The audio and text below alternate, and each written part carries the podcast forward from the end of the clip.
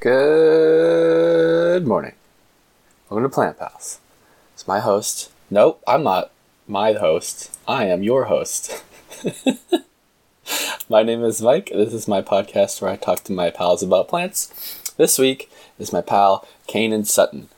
He is a great Texan botanist who really paints a fantastic picture of all the cool ecosystems that Texas has. Here we go.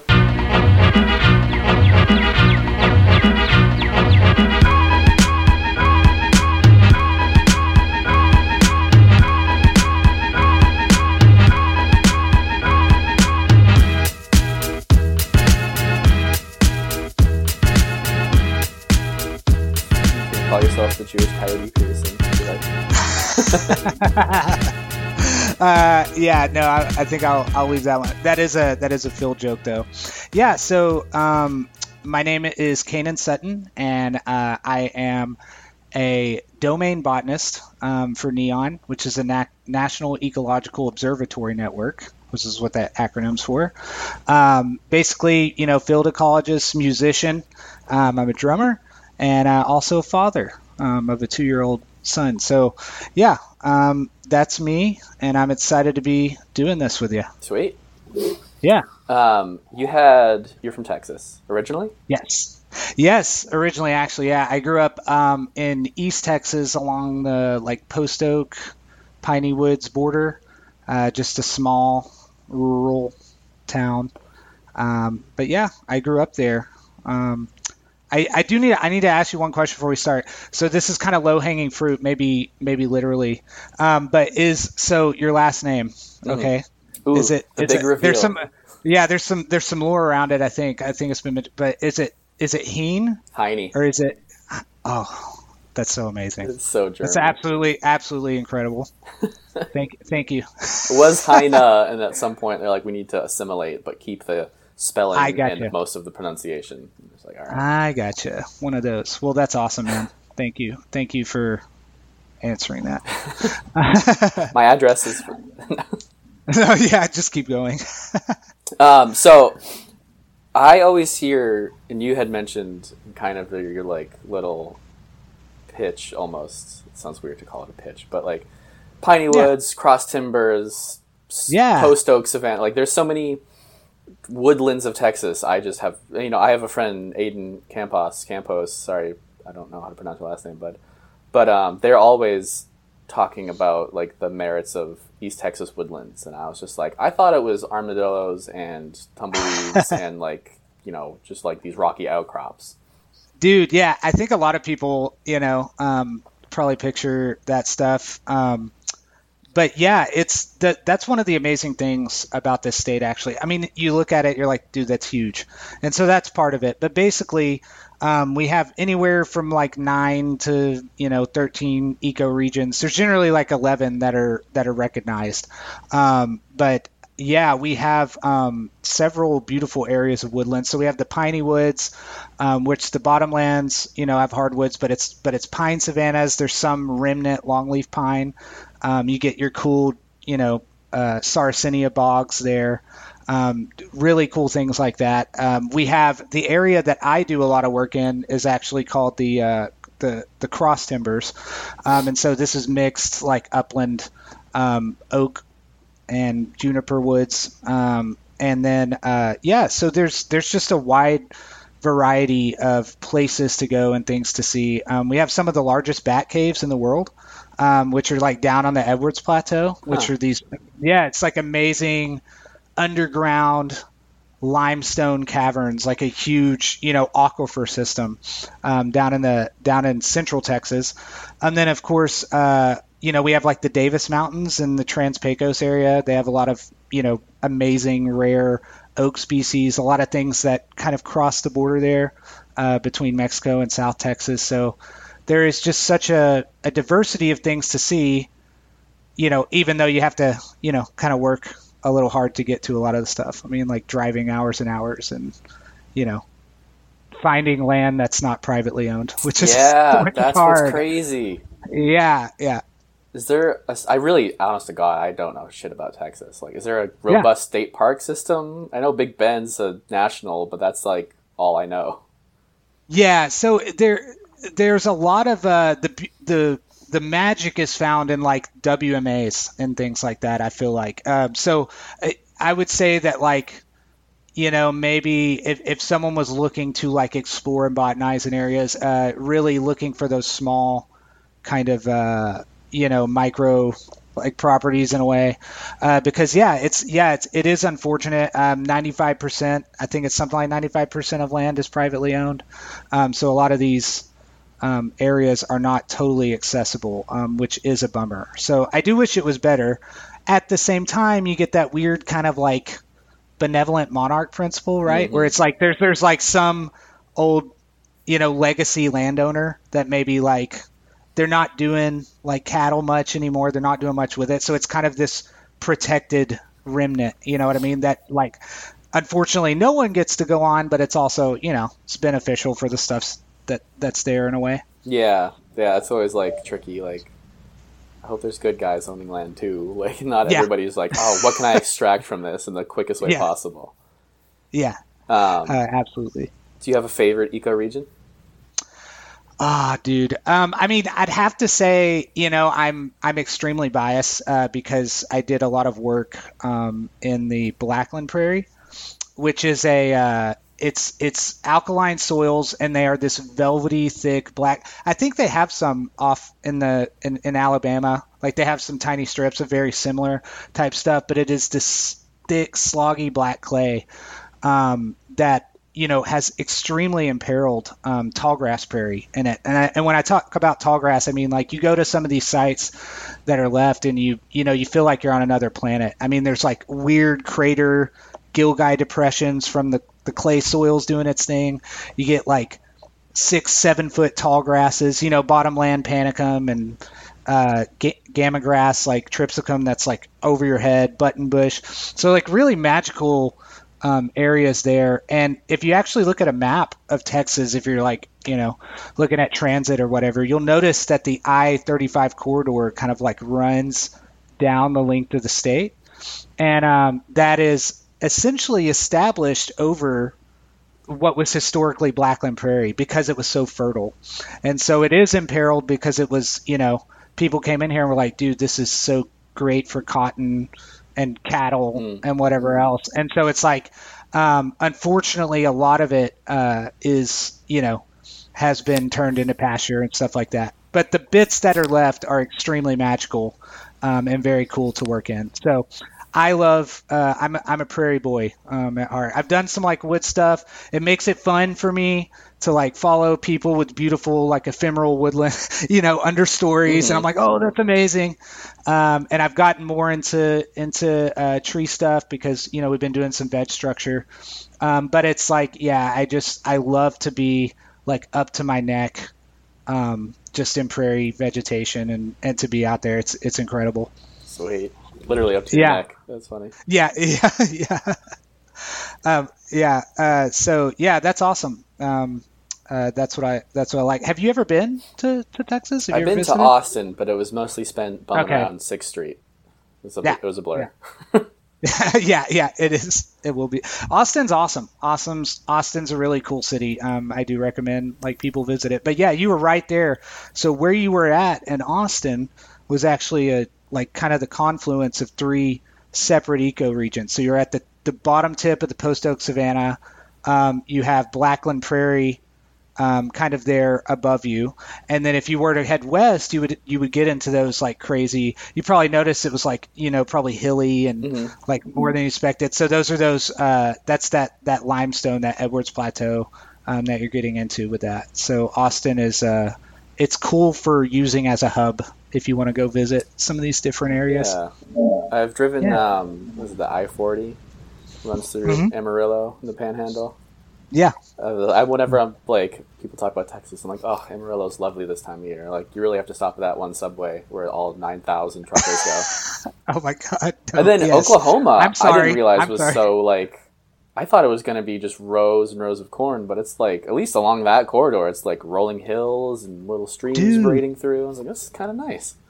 Yes, yes, it it is um it is it is awesome. Uh, we do so my um, domain for Neon. Um, one of our field sites is in the rolling red plains of Oklahoma, um, and it's an incredible area. They have a they have a small small you know compared to you know what most people think of as mountains, but the, the Wichita um, mountain range is there, um, and it's an amazing little like you're driving through and it's it's kind of flat and you're like what is this and then all of a sudden it just hits you you know these beautiful like western vistas. Um, the eastern half of Oklahoma is really nice too. Um, we do some one of our aquatic sites is at um, it's called the Blue River, which is one of the it's like one of the last um, unchannelized rivers um, in the state so it's very important. And there's actually uh, a species of, um, yeah, it's like the, the common name seaside alder. Can't remember. Uh, yeah, but but Alnus maritima, mm. uh, uh, and the subspecies is oklahomensis, and it's the only population west of Georgia um, of the species at all. Extremely weird disjunct yeah. distribution, um, and it just occurs on the Blue River, um, just like in these uh, cobblestony sunny locations. It grows a lot like Rhus, like in these kind of like thickets, these thatches. Um, but yeah, it's it's incredible and it's it's up there at one of our sites. So yeah, like I said, there's uh some of this stuff, this natural beauty is hard to get to compared to say like where you're at, um, or you know, if you're up in Appalachia or something like that. But it's I feel like it's more rewarding for it, if that makes sense. Oh, totally. Yeah. Like I grew up in Massachusetts and I was kind of at the intersection of, you know, like northern hardwoods and you know fourth generation cut down forests that are just white pine thickets. But then we had Cape Cod, which is this glacial moraine that's all uh, pine barrens.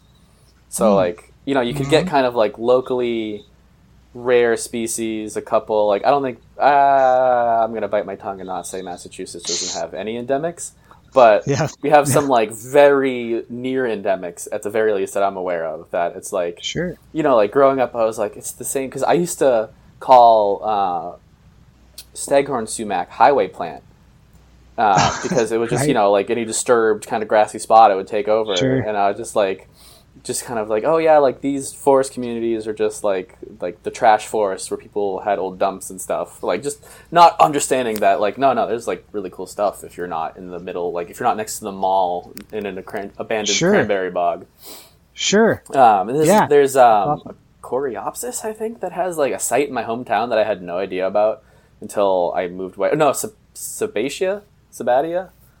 Um, Sabatia sounds the, yeah, the little pink Aster Boy. Um, yeah, Sabatia campestris, some, like pink star. Yeah, yeah, yeah, yeah, yeah. That's amazing. So that was tight, and uh, like it just took me moving literally as far as, as far as I could get geographically to like look at my hometown, be like, oh no, there's cool stuff there. Yeah, that's awesome. And to be honest, man, I I love the I love the common stuff too, man.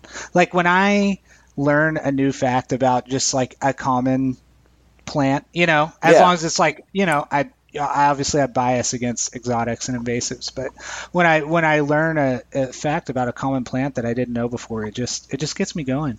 It's just super cool, you know. Yeah, like I can see it ten thousand times, but if I see it where I don't expect it, I'm like, this is the coolest thing I've ever seen. Yeah, yeah, yeah. It's doing something weird. Like this one individual is like pilose for some reason. Like I don't, you know what I mean? Yeah. Like that kind of stuff. It's it's it's fun. Yeah. Um. So piney woods are where you grew up. Sure. Um, mm-hmm. what is a piney wood? yeah, so mostly it's uh mostly it's loblolly. Okay. Um, that, that's the main. Is that the paper tree? Like that's the one they planted. Yeah, yeah, and there's there's a lot of people that still um, manage their properties for uh, harvesting, mm-hmm. uh, specifically that. Um, but uh, like I said, there is some some longleaf pine there, and I and I kind of grew up uh, just like on the border. As a matter of fact, my hometown is named Edgewood, so there you go. yeah, so that that gives you an idea. Um, but yeah, I uh, I spent a lot of time uh, outside as a kid. Uh, my grandparents had a property um, up on this hill, like you know, just in the middle of a bunch of pasture land, and I I, I spent a ton of time uh, out there just wandering around, going fishing with my you know pop and stuff like that. Um, and then I got into scouts um, pretty early on, and so I was doing a lot of that too.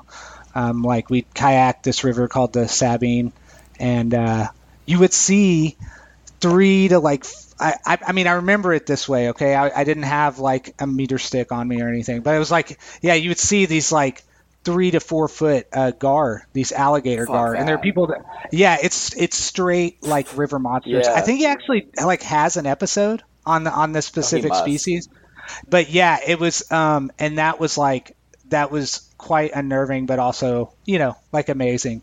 Um, so those like camping experiences and stuff like that, and we went to like it's kind of like a, a, a Texan rite of passage to make it out to Big Bend, partly because it's like in the state, but it's also like a ten hour drive if you if you don't live in the Trans Pecos. Um, so I remember going there, um, and I obviously fell asleep on the car ride. We drove through night, and my uh, mom like put me out on the hood of the car, and I I woke up to the sunrise, like the vista and every, and I I, I still have that as like a core memory, um, and so thinking that was amazing. Yeah.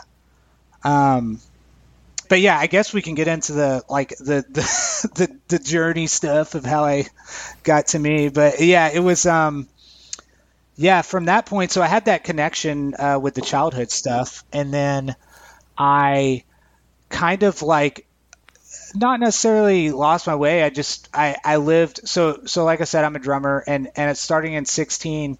At 16, I was like, uh, I, I did a tour with a band to California. We were playing all these local shows and stuff like that. Um, this was back in like the good old emo, like pop punk Oh, days. yeah? So we are like, dude, we're, yeah, yeah, we thought we were gonna make it, man. What was we the actually, band name? Uh, th- this was called uh, our band was called Kelly Wrecker. Okay. was the name. It was na- it was named after a local like demolition service. Oh, perfect. So so yeah, A la Leonard Skinner. absolutely. So it was yeah, that was fun. The the funny thing, so we did this tour. And this was big, like the big uh, a pop punk label at the time was Drive Thru, and we were opening for this band called The Background. We were like driving out to California. We played these shows in New Mexico. We almost died, like almost flipped the suburban we were in. We were, you, you know those stretches in Nevada where you can go like ni- 100 miles an hour or Yeah. something. So it's like one of those, and then yeah, some deer just like wander out. You know, it's like 2 a.m. and we. The only reason we didn't flip was because we had the the trailer of gear. Um, but anyways, we we made it to California, and the big thing, the finale was like we were gonna play the Roxy. You know, we are gonna be Oh, like yeah? main stage on the Roxy. Yeah, so they're like L.A.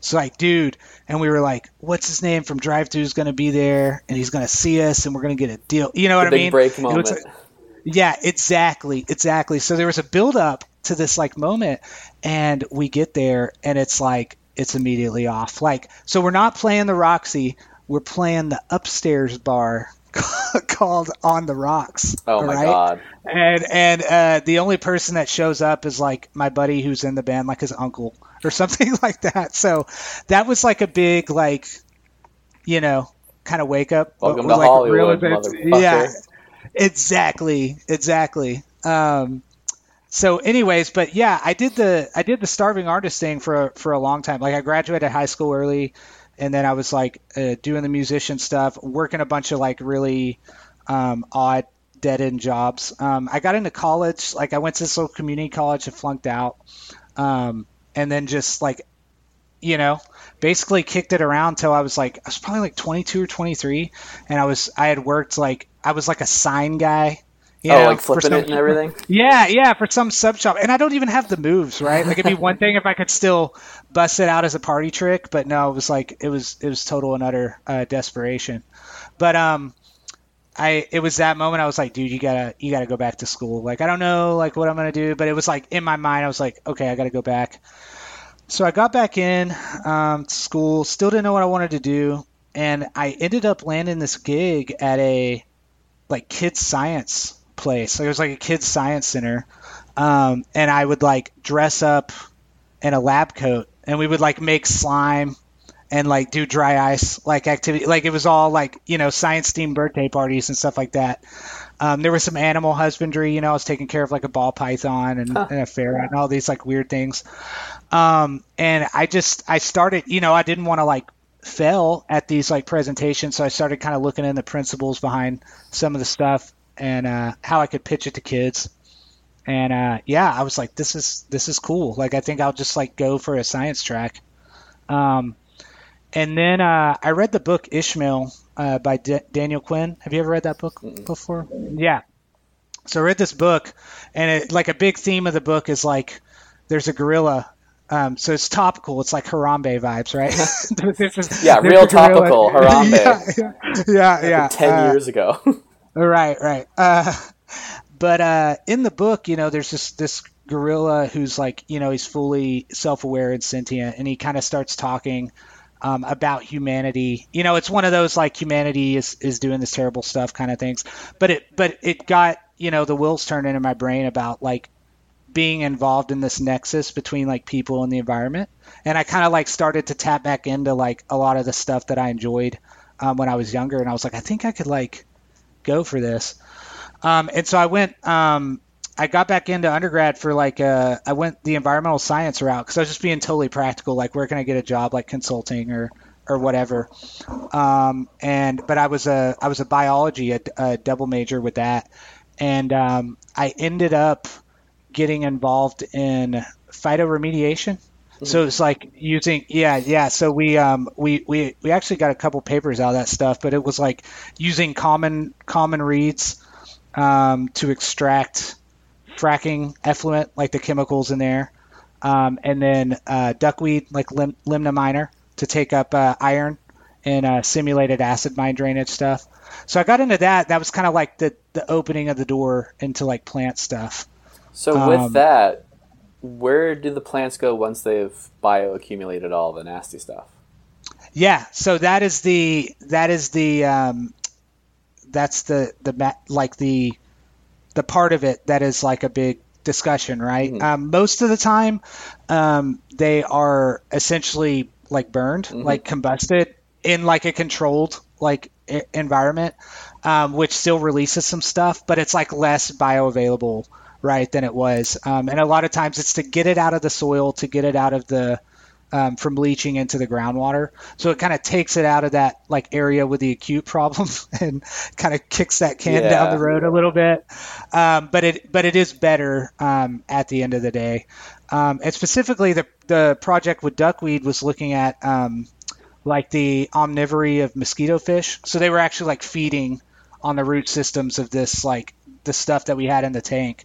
Um, and so I was doing the whole. I think you had another guest on here that did this kind of stuff, but I was doing the whole like acid digestion and like looking at the contents of their of their stomachs and stuff like that. So that was that was that project specifically, like how this kind of moves uh, up the food food chain and and accumulates. But yeah, so um, I got into that stuff. I did some mock like consultation stuff, and I was like, I, I don't think I really want to, you know, write these like site assessments. Like I just, I was like, I don't, I don't think that's for me. And uh, that kids science place I was working at ended up closing down. So I'm like working through a lot of this time. Mhm. Um, that that kids uh, science center closed down. And then I went to uh, I landed this gig at the Dallas Arboretum, so it's like the big uh, arboretum for for um, for our city. And um, I actually started out as like a, a, a guy in a tree suit. Are you flipping signs still? no, no, I should have thrown that in. I mean, they probably would. They probably would have loved it. Um, so that was my gig, and uh, when I started, and then it was kind of like it was one of those like I don't know, just like serendipitous things. But the person who gave like the the lab presentations for the kids um, that were there, because they did like you know kind of plant based, um, you know walkthroughs of of uh, simulated exper- experiments with kids. Um, they were out that day and they needed somebody. And I was like, yo, you know, I've done this. So I went in there and I gave one, and it was it was a smash. It was a hit. Yeah. And I don't know I don't know if you've ever like given a talk or a presentation to like you know four to twelve year olds, No. but that is like that is like the toughest crowd, right? yeah. Like- Terrible. like, if you. you're- hey, what's up, dude? Yeah. Yeah, if you're bombing with adults, you know, you get some like sympathy giggles, you know, you get a couple Yeah. people on board, but it's like if if you're just like if you're stumbling with the kids, man, like it's brutal. Uh, yeah, and so um, you know, at that time I had a little leg up because cause I was rocking this like gigantic fro. Like I had the I had the look. Um, my name was, and so anyways, I You ended up name? getting this. Yeah, yeah. I ended up getting this gig, um, and so my name was Mr. Nano. So because my name's Canaan, they were like Nan, Nano. Like that's how we made that jump. Like let's give this guy a persona. And uh, as a matter of fact, you can still find uh, some YouTube videos from uh, Dallas Arboretum. If you ever look it up, it's like Mr. Nano. Sweet. Yeah, talks. Yeah. Uh, oh, God. But uh, yeah, um, I did that for a while. And then um, we did a couple cool things. Like we had a meteorologist come out there and I did like a news thing. It was pretty fun. Um, but at the same time, I was like, I really like this. And I feel like I have this in my tool belt now, like this informal science stuff. Um, and I feel like I can always like go back to this, but I want like some, you know, like some credentials kind of stuff. Like I want to get my hands on a more, you know, action. So I went to grad school. Um, I did this at Texas A&M University Commerce, which is like used to be East Texas State, so Texas A&M sister school, and uh, it is um, up in up in kind of like north northeast Texas. But anyways, I got in there um, and I I my I got my advisor, and it was kind of one of those things where it was like, hey, you know, we got a couple of projects kicking around. We got a couple of these sites. Like, what do you want to do here? And I knew right off the bat, I was like, I was like, dude, I want to do something that like, you know, has a like a real world, you know, like implication. Like I want to do something that changes stuff for the better, right? And it was like, um, uh, I kind of, I, you know, I was like, you, you can make these, you know, indices all day, and no, nothing against people that do big ecology stuff. Like they're absolutely incredible and necessary, and it makes my head hurt. But um, you can do these indices and stuff like this all day. But like again, in this state, like what does that mean to like a landowner, right? Like how can they like use this to like make things better? Um, and so, anyways, that kind of got me thinking. I was like, dude, I think I want to do some like restoration work. Um, and so I started working um, in uh, like kind of Blackland Prairie wetland kind of matrices or like those transitional zones. And I was like, what kind of uh, and a lot of these sites, you know, the wetlands are, are reservoirs for like nasty stuff, like invasive stuff that you don't want. And um, and so I was like, how can we kind of like do a, a restoration or, or introduction study to bring some like uh, uh, tall grasses back in here. So I worked with Panicum virgatum, like a lowland uh, ecotype, and then I worked with uh, eastern gama grass, and I did like a general diversity and establishment study with those two grasses along these like prairie wetland gradients. Yeah. So that was uh and as I was working at these sites, I think I you know we're talking about the Blackland Prairie stuff. I worked at this little site called Clymer Meadow. It's a 1500 acre preserve. It's owned by Nature Conservancy. Um, and when I got out there, I had just never seen anything like that, like true full tall grass prairie. Um, and it was really getting in there, kind of parting the grass, and you look down, and it's like you know six inches up, you got this stuff going on, a foot up, this stuff. You know, it's you can really look at it like Yeah. a forest canopy. You know, um, and and so that was really a uh, an eye opening um, experience for me in terms of like, wow, we have this like lost diversity akin to a rainforest, you know, in the entire middle United States. Um, and uh, I, I think at that time I just really fell in love with uh, with that and with plants. Um, yeah. So um, yeah, that was that was that was amazing. That was really cool. We got to do some burns. Um, as a matter of fact, so one of the properties was right next to a highway, and we couldn't burn there. It was like this big headache thing um, of like trying to get a burn done. They were mainly concerned with the smoke, um, like coming out into the highway, and uh, they asked us for like a northwesterly wind, like which we we never get. Like being on the Gulf, it was like these impossible conditions.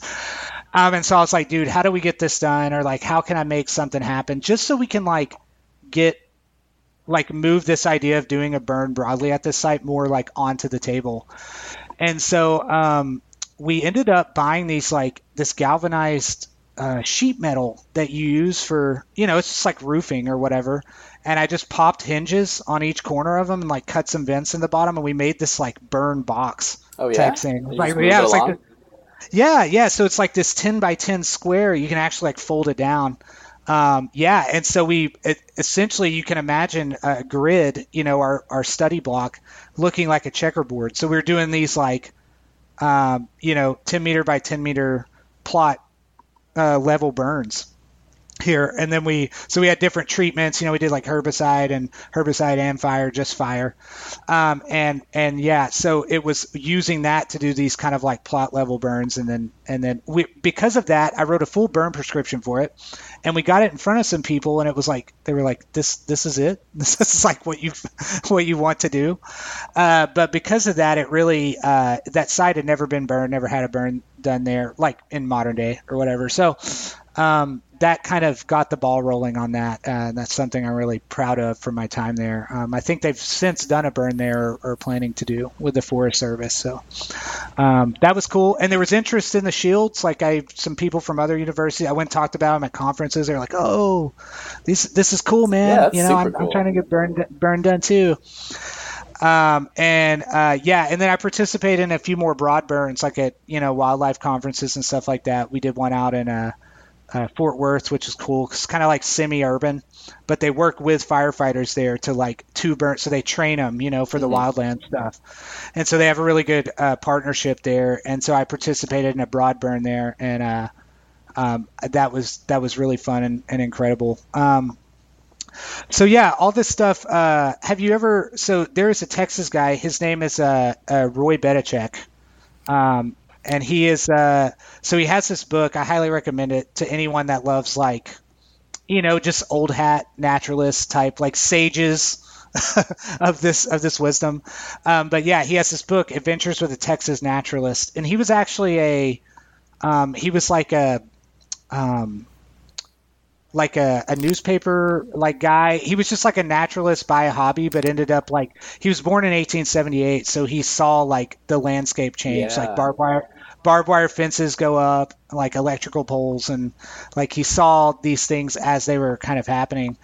Um, and anyways, in that book, he like he waxes like super poetic on stuff. Um, but he um, has this kind of chapter where he describes like going out into nature and just kind of how it's it's just like an unfolding of yourself, you know, like as you learn more and you kind of like you know you see stuff when you go out there and you just kind of connect with stuff. Um, and around this time i just i really felt that and i was like dude you know like as long as i'm young enough and like healthy enough like i want to be like out in the field you know like doing this with like when i can.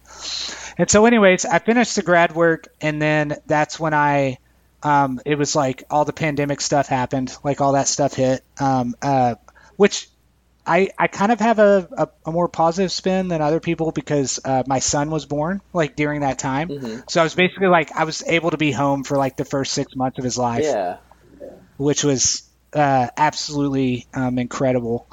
Um, and but anyways, I was like, you know, I had a chip on my shoulder. I was like, oh man, I've done all this, you know, I have this experience and stuff. But um, I saw this like seasonal position. I was like, you know what, Canaan, like this work looks fun. It looks like something you would like. Like like let's let's let's go for it, you know. And uh, I got in there, and um, yeah, just immediately like I bought into the the the NEON like uh, you know goals and stuff like that, um, which I guess I haven't talked much about yet, but. Yeah, so I got out there, started working in the field, and very quickly, you know, just doors just started to open, and I, I ended up landing like a full time gig with them, and then from and the then now? Yeah, from the seasonal oh, gig. That's yeah, the dream. Which, yeah, and it's it was like super. Once again, it was like super serendipitous. You know, I'm like I'm super I'm super lucky in this way. But actually, the girl that was in my role um, had essentially done like a proto version of my grad work, mm-hmm. and then like had actually had an advisor. Um, her advisor was one of the dudes on my committee, so it was kind of like when I came in, my pitch was like, "Hey, you like her? She's leaving. I can come in. like I'm that guy, but with this spin. And uh, so I ended up landing that full time gig. And then the the domain botanist who was there, um, she ended up leaving last summer, and then I, I took over that role. So just like very lucky that you know it kind of panned out um, that way. And so I, I, will have been with NEON for uh, two years in April. Awesome. Yeah. Yeah. Wow, that's like I feel like every seasonal job I've ever had. Like the back of my mind, I'm like they might, you know, you never know. Like, what if they were like, Mike, you're, yeah, you know your shit, you want to do it full time, and then yeah, oh, finally, yeah, it's amazing. No, I I feel incredibly lucky. Um, especially too because um, all the people that I work with are just they're so incredible. Like all the seasonals that come in, and it's like, um, you know, they end up putting in so much work. A lot of what we do is is is plant and veg work, and uh, maybe they come in not like expecting to do that stuff, and then we work together, and I can see their eyes kind of light up, and they start to like get an appreciation for this stuff, and then they bring their own expertise. Like the guy who was in my own full time role uh, he was he was more of a he, he I mean he is like an entomologist uh, type person, and so he's like, uh, you know, he brings that expertise to the table, and um, and there's so many people like that. I mean, you know, like you've worked these seasonal gigs, like you know, there's there's a lot of people that are just super driven, super. Um, uh, super creative and, and just great scientists overall. Yeah, you know? and it's so cool, like those seasonal gigs, since they're just kind of like pick up and then move on when it's done. It's like you get this weird mix of like, oh no, actually, like I want to like work with you know Ducks Unlimited to like open up flooded fields for farmers and migratory birds, and it's like, oh shit, and like here we both are on this mountain looking at a rhododendron coverage for this acre. You know, it's like nice, it's, yeah. yeah, it's just so tight, like how everyone kind of just like everyone's just super into being outside, and it always ends up like you. I don't think I've ever had like a bad bunch, a bad crew. Like there's always like everyone's always super stoked. Um, yep. You know, it's like, and then like you know you barely see them sometimes because we split up for the summer. It's like, oh hey, how's your life going? Like good, good, all yep. right. But yeah. yeah, it's just so tight. Like the little villages that pop up of a bunch of like twenty somethings trying to Dude, learn as much as they can in the ninety days they're there. Dude, absolutely. And it's like I don't know, man. We we have so many good times. I was just thinking of this story the other day. Um, we had this like a seasonal. Um, uh, this is this is a very stupid story. It's not going anywhere profound, but it's hilarious. So this we had that's the whole podcast. Se- yeah, yeah. but we had this seasonal uh, uh, Nina, and she was great, man. Like she has like the botany eye. You know what I mean? Like she would just like see stuff or like doing div. I'm like, nice. Um, but um, she was working on this other protocol with this this other seasonal. He kind of came in late. His name was uh, Manuel, and uh, first up, first thing about Manuel, he's awesome. But he, you know, so we have these little magnets on our board, like when we go out to field sites. And his was like he was standing in front of a bison, you know, like a, mm-hmm. a, a, a wait in real life or in the magnet.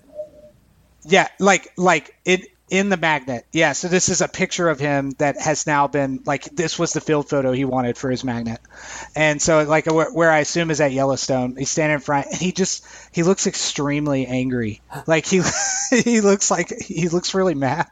Like um which which whatever um, that can that can flavor this but but but basically he they were riding in the in the truck together and there's a lot of like equestrian like kind of people around one of our sites. Like it's it's big for like horse trails and stuff like that. And there's a little like miniature kind of a miniature pony um, like out there in the field. Um, and he was like he looked at Nina. he's like he's like uh, what what's that like what is that over there and she's like she's like uh, she's like oh that's like that's like a pony you know it's like a mini pony and he's like oh yeah and then there's like a pause and he's like i don't like those that's, that's like why. I mean, if you've like, never seen one, it's an alarming yeah. animal to come across. The fucking yeah, the yeah. bug eyes and the right. little stumpy legs. You're like, God damn. Yeah, it's true, but like the statement, I don't like those. Don't like, those. like it's it's that it's like now, like oh yeah, now that you've told me what that is, I recognize it, and then I have a disdain. Yeah, those things. I don't fuck yeah. with that thing. Yeah, yeah, no, those are wrong. It's an abomination. Um, but anyways, yeah. So there's so many like you know little fun moments like that uh, that we have, and we're actually fortunate here to have a uh, a long um, field season. So we go from like beginning of Feb to basically beginning of December. Wow. Um, so so we we are sampling for like quite a long time, um, and then we had extra contract work over the winter. and We were able to keep uh, two seasonals on basically you know year round this year. So um, it it it's it's fortunate in a way, but then it's all the more sad like when they leave because it's not this like truly ephemeral, yeah, you know, kind of time together. Um, but anyways, yeah. Um, so it's very cool. I know it's so it's such a bummer. That was like kind of pushed me away from seasonal work and roaming around, which I didn't do mm-hmm. all that much of it. I have some friends that are like road dogs, but it's just like, oh yeah, like we're all in survival mode. Like we're in backwoods of Montana. Like you're the only people I know for 900 miles in any direction. And then the day Yeah. comes where it's like, all right, guess I'll never see you again. you know? Yeah, yeah, yeah. That's intense, man. Like that's a that's a that's a crazy experience to to kind of go through. And it's like you know you're working long field days. Like you really get to like know a person when you're out there. Yeah. You know, getting cut by stuff and sweating and um yeah. So so uh but but the cool thing is you know a lot of these folks they're they're going on to bigger and better things. So did you see my my cat? Yeah, you just picked up like a loaf of bread and put it over there. Yeah, yeah, yeah. That's a good. It's like a loaf of bread that's occasionally like spiky and has an attitude. But yeah, yeah, she's uh she's awesome. But I can't let the cat in when I record because he will force his way onto my lap and then like he like he gets very like, oh no, this is my time now. Like we're hanging out. I got you. And then the ladder behind you. me, we taught him how to climb up it, and so it's something to see, but it also grinds conversations to a, a halt because you're like that cat just climbed a ladder, and like we had, what the fuck just happened? Yeah, that's pretty amazing. I, I think you should let him in right now. Because like passed out in front of the fireplace right now. right. Uh, but yeah, no, it's it's cool. Um, this this this project is cool. Um, so it's like it's a it's a, if you don't know what the NEON thing is, it's a it's a 30 year. They're saying 30 plus year now, so I don't know, but it's a 30 year study um, on climate change um, at the ecosystem level. And so we have it's at the continental scale. So we have uh, 20 domains um, across the U.S., um, including you know Alaska and Hawaii.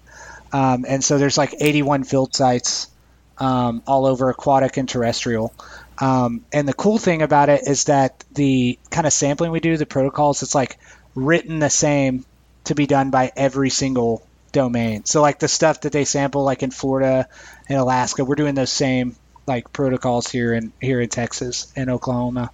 Um, so it, it's a very neat thing, and we do so many different types of things. Um, it's very cool. So I I do enjoy it.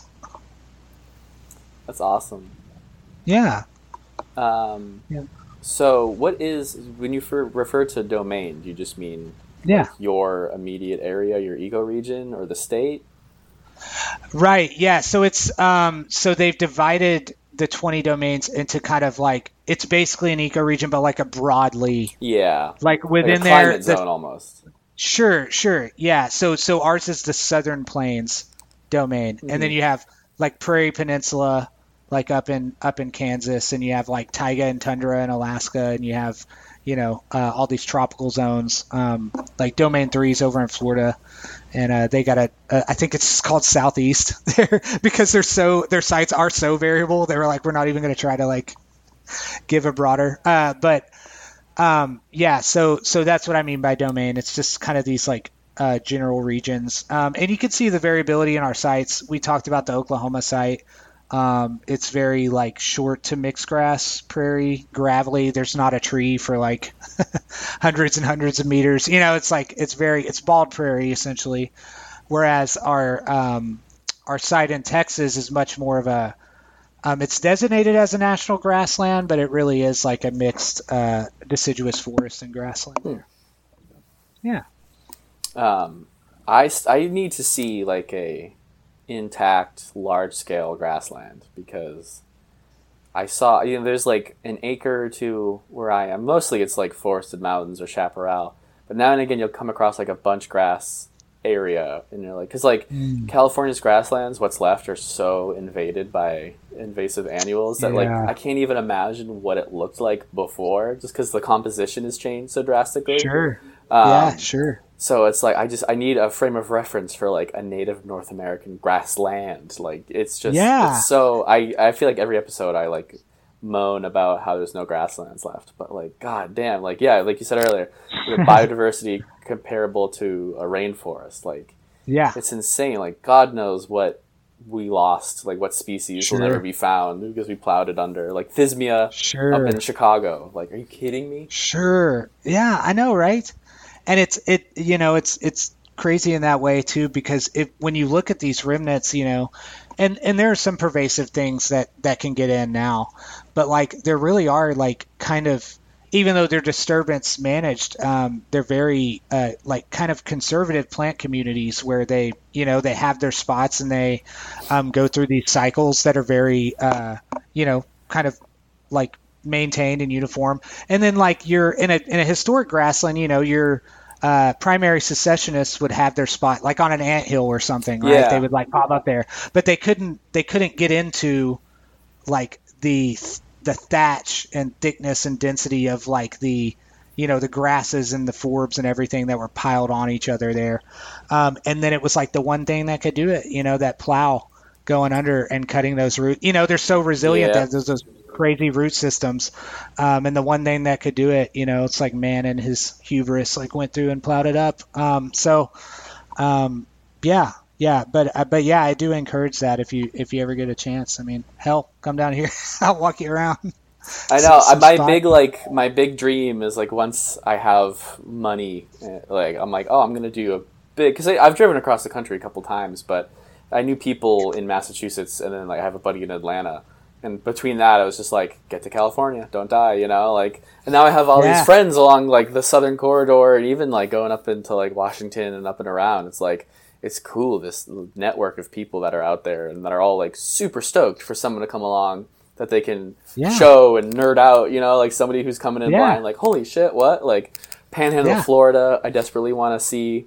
Um, yeah, like any, I really want to dig into Texas because I have Texan friends that have really talked it up. And I always, like, you know, I'm such a, a coastal elite. I'm like, oh, Texas, what do you mean? um, but, like, just like all the, every state has got something wild in it. Like, yeah, I'm just so Yeah. used to writing off, like, uh, the Great Plains is like lost remnant ecosystems, but like the Flint Hills Sure. in Kansas, I'd love to go Sure. see. Like that looks amazing. Yeah, the Sandhills, um, Nebraska, they have like huge uh, remnant prairies, and I think the largest uh, tract. And then, you know, uh, a lot of places are bringing the, the bison back, like broadly, Yeah, um, onto these sites, which is which is amazing to see uh, a bison crop a big blue stem in like two minutes. You know what I'm saying? It's like yeah, absolutely incredible. You're like, "D- dude, this is how it was. Like these things were moving through here, and this was just like a little snack. you yeah. know what it's I like if I dropped a caveman in from ten thousand years ago, they'd go, "Oh yeah, Yeah. no, this this tracks. This is how it was then." You know, like it's Yeah. just crazy how yeah, quickly you can like time travel. Like, um, Yeah. California has a herd of bison on Catalina Island, and they're Okay. like they're like I don't know. They probably have some cattle genetics in them. I doubt they're purebred because they let them stay. Um, sure. but they brought them out there for a like a western movie in the early 1900s, like right when bison were really starting to go oh, the way of the dodo. They're like, let's grab some private rancher was like.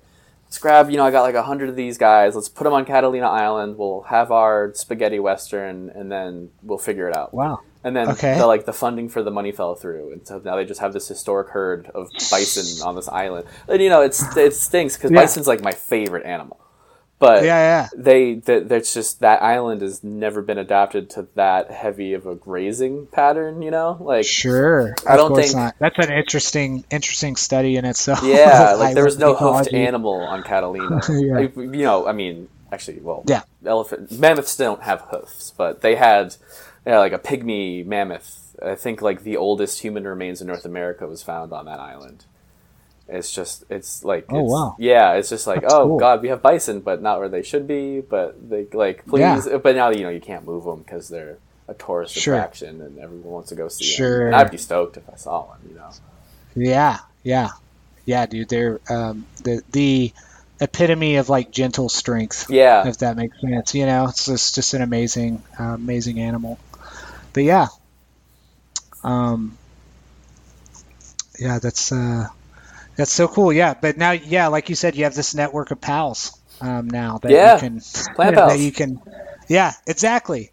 So now you can, uh, yeah, make your way around. Uh, but yeah, if you're ever in the area, I'll show you. totally Um, yeah, I can show you. So yeah, it, and and wetlands here too are, are pretty amazing. Uh, they're great too. I mean, and and I should caveat caveat all this with like these are like some of the I I mean to be honest, right? I haven't like worked a lot of different places, uh, but I do you know talk to people in my network, and these are like some extremely you know harsh hard conditions uh, i have never been in woods where i've seen greenbrier uh, like what we have Really? in the cross timber. So yeah, the uh, Smilax uh, bona-nox is the species that we get uh, the most, but it's just like I'm talking waterfalls, man. Like you just like I, like you just go in and it's just um, and and actually again uh, with with the NEON stuff, if you look through our protocols, um, we actually have um, wording in there for our domain that's like impenetrable veg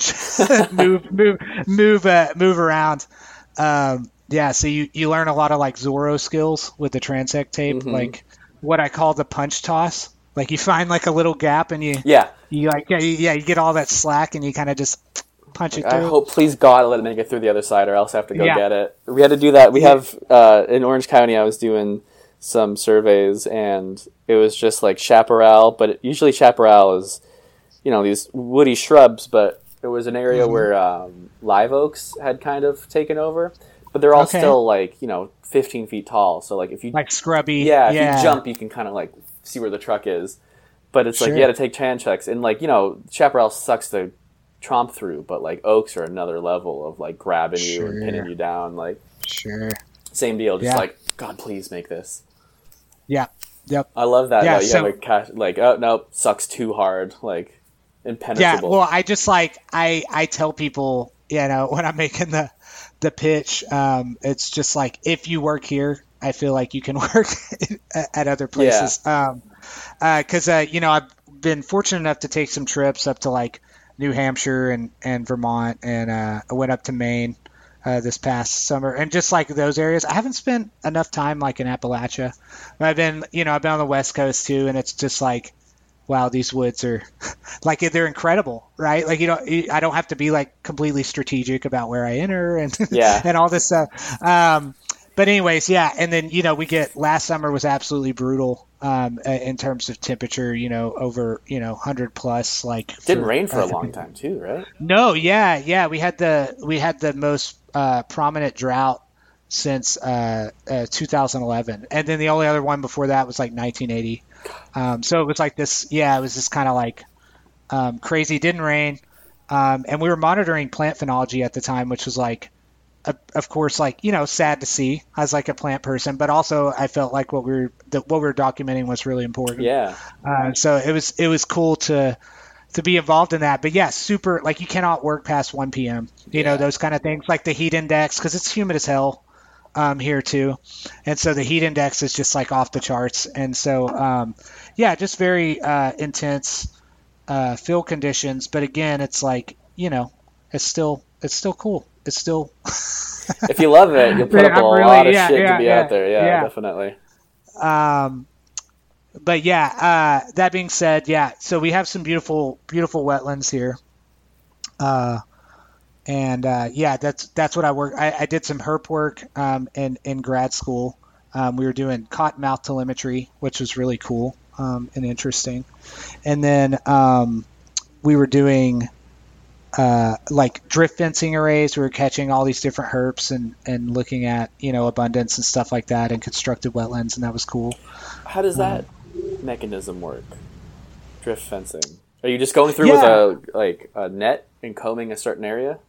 Right. Yeah. So I see it sounds like that. I don't. I think it's because of the. I think it's called that because of the way that they are trapped.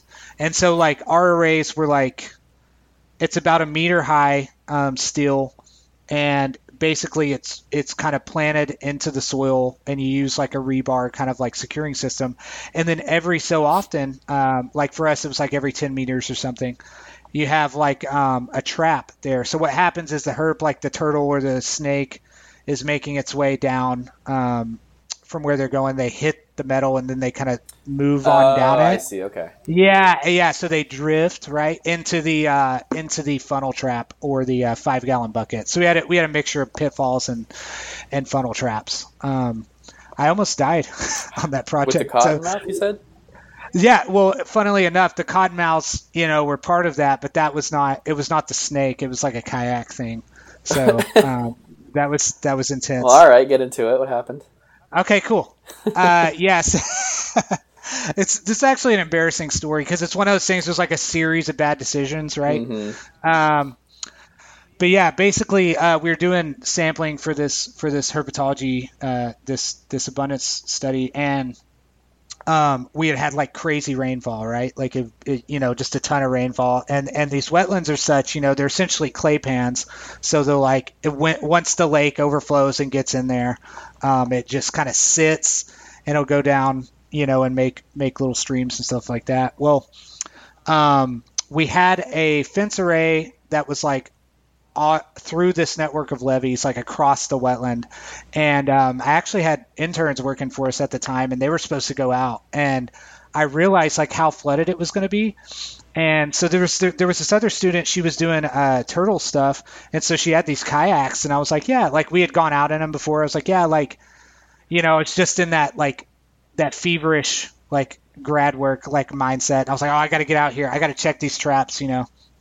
And so I uh, I sequestered a kayak uh, from her, and I had a PFD and everything. But yeah, this wetland was kind of tucked away too. It's like you had to go down one random county road. It's like two or three miles from like a big road. And I get out there and I just see that like yeah, this is like pretty flooded. And there was this like cement or this concrete levee that generally had like six inches of water kind of pouring over it and you would walk it you kind of use like a pole for balance but you kind of slide across it to get to the other side and that was just like kind of raging like the water was just like pouring over it and uh, i'm sure where you grew up like you guys had a lot of small dams and you always like heard those stories that are like like someone got trapped. Yeah, that would the zone of death. You yes. get pushed under and stuck in that little yes. pocket. Yes, yes. Oh, so, is that where this is going? Yeah, yeah, like almost, yeah. So oh, basically, um, I so I get the idea. So essentially, there's like you can imagine this tiny like levee, and the water's like rushing over it. But like on one side of it, it looks like a giant lake now because mm-hmm. there's so much like water that has like flooded this wetland. So to get to my array, I was like, okay, I'll rainbow out into this lake kind of area, and then come back like I, you know, had this plan or whatever. Um, and I had a wet bag uh, in the base of the canoe that had my phone, like my my the keys to the field truck, like all this stuff. And so I get in there, um, and I'm like, I, so again, the stupid, right? Like I'm out here alone. It's like dumb. Like I, my my advisor knew I was supposed to sample that day, but like I hadn't really talked to her um, like hadn't you know basically hadn't told anyone that like I'm going out there. Uh, my wife just assumed that like oh he's you know he's doing some something in the field.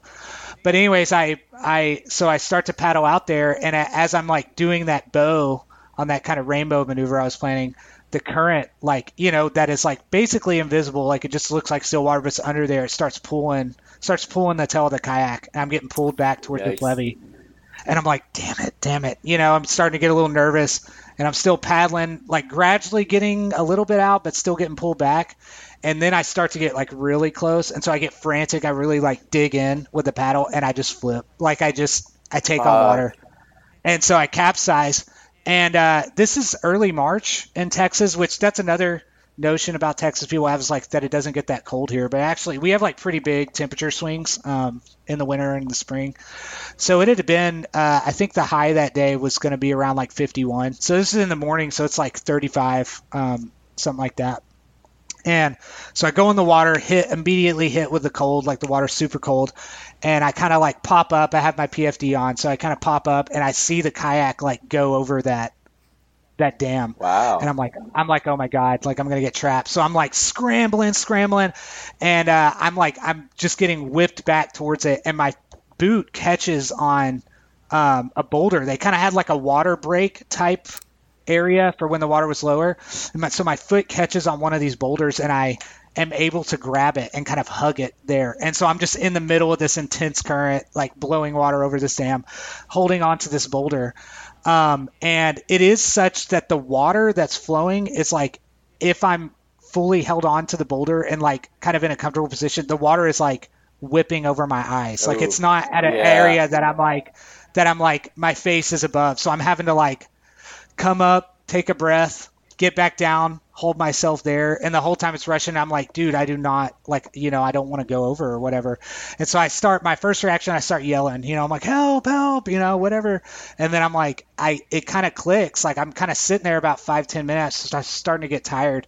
And I'm like, no one knows I'm out here. Fuck. Like no one's coming. You know what I mean? Like I can't just like wait. Yeah. And like you're, you know, And so it's like, dude, I got to go. So gradually I start like pushing my foot over like bit by bit and I feel another boulder and it's kind of like I just have to like kind of leap for it. How like far in the water. in the water are you from the shore? Yeah, So from the bank, uh, so I'm probably at at this point I'm about oh god, probably 50 or 60 feet. Oof. Like there's like that much on either side of me, um, and I'm probably about 15 feet in front of the dam uh, behind me, which then has a drop um, of about you know 15 or 20 feet, and it's just like foaming at the bottom. You know, it's just kind of roaring across, and um, I, I gradually move my foot over, you know, and I, I kind of am feeling and I find like somewhere that I can plant my heel behind another one of these boulders. And I just have to like let go and leap for it, you know. So I so I'm, I got my shot of adrenaline now. So I'm like, all right. And so I I let go and I leap for it and I get pulled by the water like back more towards the dam. And then I find another one and I grab it. And essentially, I spend 30 to 45 minutes just going boulder from boulder, like stopping, catching my breath. Um, and finally, I like put my foot over and I like feel my toe like hit the mud. And I'm like, oh my, because I didn't even, I, I didn't even realize at this point, I'd just been doing it so long that like I was probably out of the current, but I was just like in this like, so anyway, anyways, I get out uh, of the water and I make it back up to the truck and I realize, dude, you don't have a phone, you don't have whatever. Um, but I just lay on the bed of the truck and I'm immediately overcome with like this like I don't know post adrenaline like you're alive like amazing yeah. Yeah amazing feeling you know the sun is up by this point it's warming me up and I was just like dude you did it um, but uh, God, anyway so then terrifying. yeah, dude. Yeah, it was nuts. So that's like, yeah, that was my that's my close call. And I and I had a gigantic afro at the time, and like my beard was super long. And I'm wear I'm in like full like dark green field gear with these boots, and so I wander out onto the road because like my phone's gone, right? Yeah. And I don't have truck keys. Like those are all gone with the kayak. And so I wander out into the road, and I look like a you know I don't know, goddamn like cryptid or something. Swamp But I like, yeah. And uh, So so you were alone. You didn't have any crew members out there with you. No, no, I didn't. So I had kind of like called off the interns because I was like, I, you know, I was like, you guys, you know, and, and they were unpaid. So it's like there's a little bit of fairness there. I was like, yeah, it's gonna suck. You know, I didn't think we are gonna, you know, almost die. Um, but now, you know, even though I was like, it was stupid to go out there by myself, I'm really happy that it was just me, right? Because like you don't, I don't know what could have happened. I lead someone into that situation, and you know, um, and so, anyways, I make it back out to the road and I find this like some independent garbage company that's like picking up for someone that lives like one of these rural properties. And I like wave them down and they let me use their phone. And, anyways, I called my, my wife um, and left a voicemail and I was like, Hey, I, I capsized the kayak. Like I, I'm out here, call, call my advisor or whatever. And uh, so, anyways, then uh, my advisor like drove and picked me up as I was like walking back to town. But yeah, so that's the uh, capsized kayak. There's actually a brewery down the road for me. They make a beer called the capsized kayak, and I always like get that like as like a little a little nod. Did you ever recover the guy. kayak? Actually, we did. Yeah, yeah. So it ended up um, because it was just like a little cutout kind of stream, like down the way a bit. Mhm. Um, it actually had wedged itself, and as a matter of fact, the wet bag was like still in there. No way. So I was able to like, yeah. So I got my phone back, um, and and got my keys back and and all that stuff. So it was still in there. But yeah, that was wild. Yeah. I just I I've told the story, but I slid all the way down a like rock bald for a, a cataract bog in South Carolina, and had the same thing where Oh I like goodness. just did it right enough that I didn't die, and like yeah, Oh you goodness. flop yourself out of the water. I started crying. I was like, I can't fucking believe that happened. Oh my goodness! And then I climbed back up and looked at it some more. But um, yeah, just fuck like that. Like I feel like everybody gets one free get out of jail card. Like sure. like when you're young Yeah. and stupid and running around the woods alone, like something's just like you know what? No, this isn't gonna be like you're not gonna be a podcast or something. like they're not gonna find you on the news. yeah, yeah, no, I know. It's uh yeah, that was that was crazy. And uh yeah, it taught me it, it it taught me a lot about like not you know making those getting lost in like I said the fog of war with the reason Yeah. like it's not it's not worth it right like it's not uh you know, it would have been fine. We would have had, you know, we would have just written a note in the paper or something like, you know, flooding at this time. Mhm. But it was like, in that moment, you know, it was like the most important thing. What were you like, trying to get out there. to? So I was trying to get out to one of those drift fence arrays. Oh, okay. So we had, yeah. So that's where they were. They were like located across the way. Um, I mean, it sounds was fun. Like, oh, you got to kayak across this flooded stream, you know, Sure. over the river through the woods. Sure. Yeah. And uh, yeah, and it was just it. It was not. Yeah, fuck. yeah. Um, but anyways, yeah. But since then, you know, I've done a lot of uh, a lot of cool stuff, you know, and and like you were saying, you know, oh, it's is this a cottonmouth thing? And it was like working with the cottonmouths. I never like. I mean, I'm sure there were moments that it was like, you know, probably pretty scary, but I never. Um, they're the most, uh, at least all the ones that we encountered, it was super, you know, chill. Yeah. They were, doc- you know, just like a little little donut there, and, then, you know, they show they show you their mouths and stuff, and they know they know they're bad. You know what I mean? They don't got to chase. Yeah, you. that's- like people talk about chasing. It's Yeah. the baby ones that'll fucking kill you because the adults are like, no, Yeah. I know who I am. Like, you know who. I am. The baby ones, Yeah. are, they'll just fucking pump you empty with venom. dude, dude, yes, yes, it's terrible. And uh, and as a matter of fact, I would I would much if I ever did snake stuff again, I would much much rather work with cottonmouths than like water snakes like Nerodia. Ooh. They're the nastiest. And they sneak up on you. Yeah, they're the nasty. Like you always get tagged. Like they're gonna, you know, they're gonna bite you. They fling musk everywhere. Yeah. It's just the worst, you know. Uh, but yeah, Um, well, cool, man. That was like the quickest hour ever. dude. Yeah, yeah. Sorry, I yeah, I kind of like just went off. No, God, you make my life so much easier. I don't have to think of things to say. Editing's a breeze. It's perfect. People love it. They're like, that guy like really talks. dude. Okay, good, awesome. Um, is there anything you want people to know about what you're up to? Sure. I mean, uh, I would say so. The biggest thing, you know, I've, I've brought up NEON like here and there, but it's like uh, the biggest thing about the project is all the data is open. So it's Awesome. like any, yeah, there's like this continental scale. You know, if you want to look at, you know, veg structure between all these different types of like ecoregions, you can find all that stuff on there. Plant diversity, I mean, that phenology.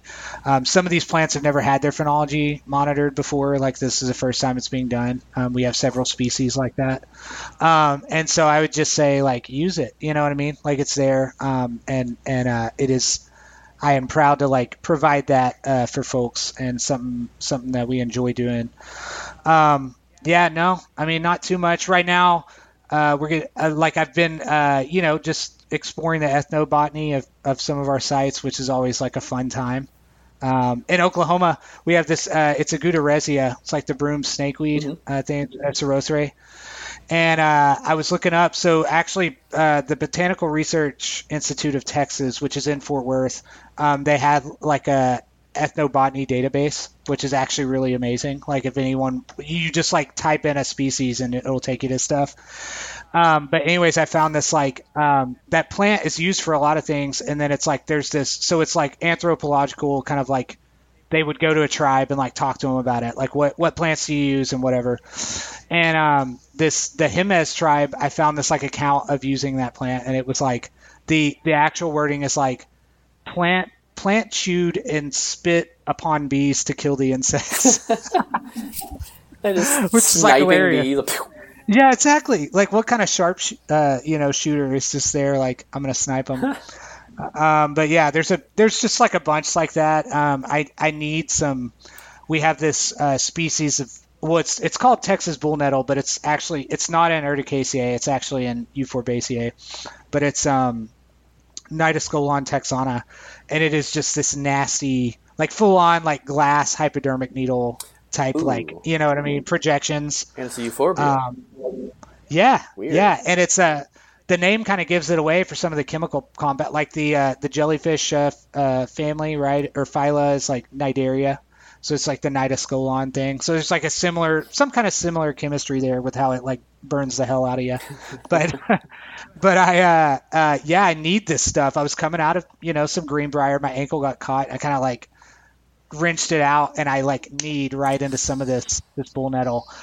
Um, and uh, you know, um, immediately I was kind of thinking back to some of this like ethnobotany stuff, like ooh, chance to as I'm burning in pain, Yeah. a chance. To, and so uh, I was looking for some like Achillea, you know, because I, I know you can make like a topical uh, poultice off of that, but I instead I found some uh, uh, the St Andrew's cross, like the Hypericum. Hypericoides, and so I just like I was like I don't know if this will work, but like I think you know whatever, and I chewed some up, you know, I'd like chewed it, spit it out, whatever, and taped it onto my knee, and dude, immediate relief. I don't know if it was like, you know what I mean? I don't know. Hey, placebo like, still you get a result. yeah, right. Uh, but it was just like um, instantaneously um, removed uh, the pain and burning sensation that I was happening. So so that was kind of cool. Um, and and I've been experimenting, you know, like making some teas out of stuff.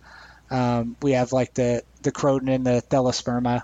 Um, that you can make teas out of, and so that kind of stuff is just fun, and, and I would encourage people to uh, to explore it. You know, it's just rather amazing. Cool, man. Thank you. And check out Mr. Nano on YouTube. Yeah, no, no. I need to get a. I need to get a, an amazing. Uh, all you guys have awesome Instagram handles. Like when I when I found yours, like Scrub Lord, I was like incredible. I gotta give Like, my buddy Gabe credit. We were shooting the shit one night, and we're talking about like being a scrub lord, and he's just like coastal sage scrub lord. I'm like that's it, dude. Dude, it's so great. Yeah. So I don't. Yeah, I don't have anything like that. It's just my name. But, but yeah. Anyways, um, yeah, I post NEON stuff there all the time. Uh, you can follow NEON science stuff too. But uh, yeah, thank you so much Thank uh, you. for having me on this. This was really really fun. Yeah, Um, I enjoyed it. Yeah.